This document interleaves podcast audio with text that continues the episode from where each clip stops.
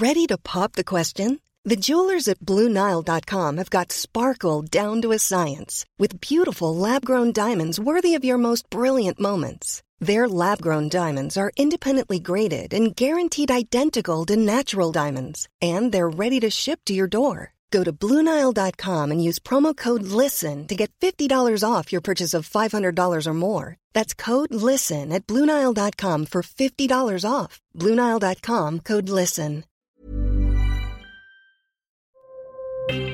Escucha y comparte las redes del coronavirus de México y el mundo.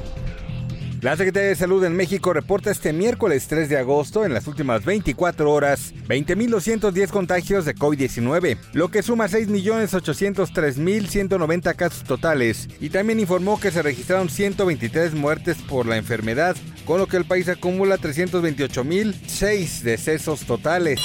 A nivel internacional, el conteo de la Universidad Johns Hopkins de los Estados Unidos reporta este miércoles 3 de agosto más de 580 millones 270 mil contagios del nuevo coronavirus y se ha alcanzado la cifra de más de 6 millones 408 mil muertes.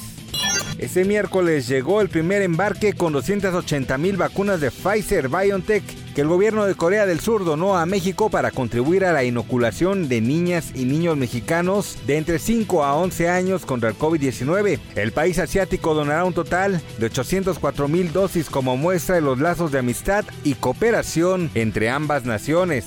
La Agencia Europea de Medicamentos emitió una recomendación para que la vacuna Novamax lleve una advertencia de dos afecciones inflamatorias del corazón. De acuerdo al organismo, las condiciones de miocarditis y pericarditis deben de incluirse como nuevos efectos secundarios en la información del producto. El gobierno de México firmó un acuerdo con la farmacéutica Pfizer para la compra de la terapia antiviral oral contra el COVID-19 que contempla la adquisición de 300.000 tratamientos orales que incluyen nirmatrelvir, un novedoso inhibidor de la proteasa 3CL, enzima que el coronavirus necesita para replicarse. Gloria Molina, titular de salud de Tamaulipas, informó que 130 mil tamaulipecos se niegan a ser vacunados, por lo que representan un riesgo para el resto de la población, además de que el número de defunciones se encuentra próximo a alcanzar los 8 mil muertos en la entidad. Para más información del coronavirus, visita elheraldodemexico.com.mx y nuestras redes sociales.